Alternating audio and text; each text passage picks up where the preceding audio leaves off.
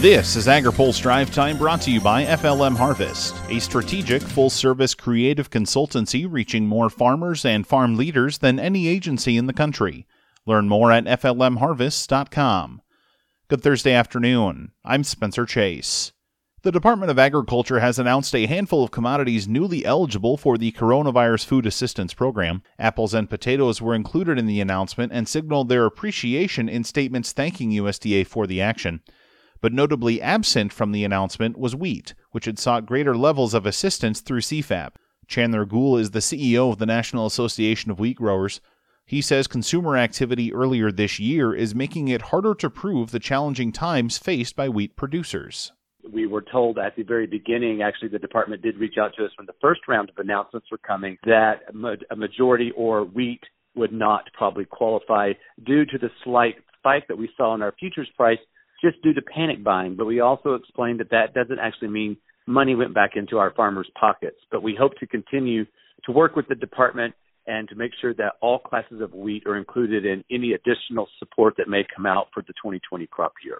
That future relief could come in a couple of different forms, either through an additional $14 billion in Commodity Credit Corps money available to the department this month, or through additional action by Congress.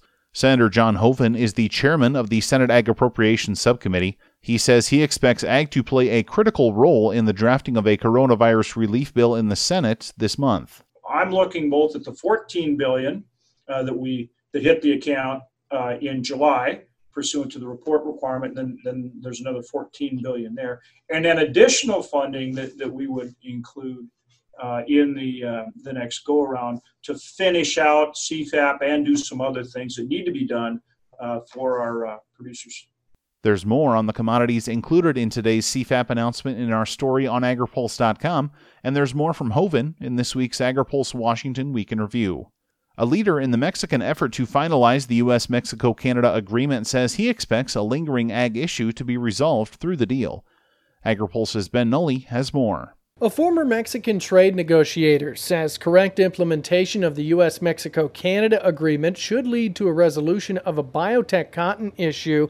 Ken Smith Ramos, now with Agon, an international consulting firm in Mexico, says if the biotech issue surrounding cottonseed imports to Mexico is not resolved, USMCA has strict dispute settlement mechanisms. In this case, we will be talking about a state to state a dispute settlement mechanism, you know, between Mexico and the U.S. And, uh, you know, Ambassador Lighthizer in this uh, hearing at the Ways and Means said that they would be willing to use that. With it being an election year in the U.S., Ramos says the country is also prepared for a potential labor case. And we don't know if it would be in, in manufacturing or whether they would target uh, agriculture, but that's something that I think uh, certainly the Mexican private sector is concerned, and I think the Mexican government should be concerned as well as to what happens over the next few months with the whole issue of labor. Enforcement of labor provisions in USMCA became a centerpiece of discussion among Democrats and Republicans on Capitol Hill negotiating the agreement over the last year.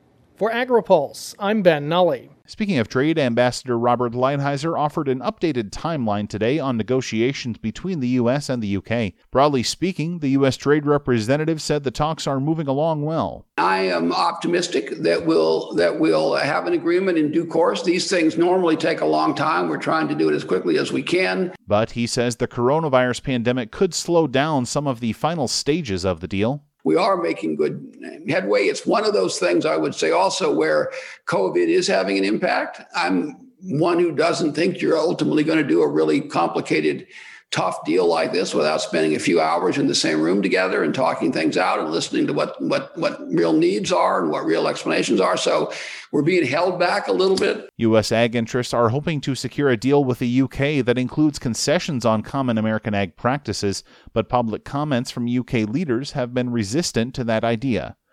Now, here's a word from our sponsor.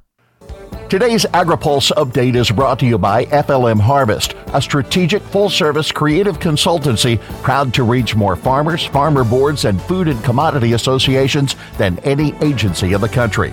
Learn more at FLMHarvest.com. That's all for today's drive time. For more agriculture, trade, environment, and regulatory news, visit agripulse.com. Reporting in Washington, I'm Spencer Chase.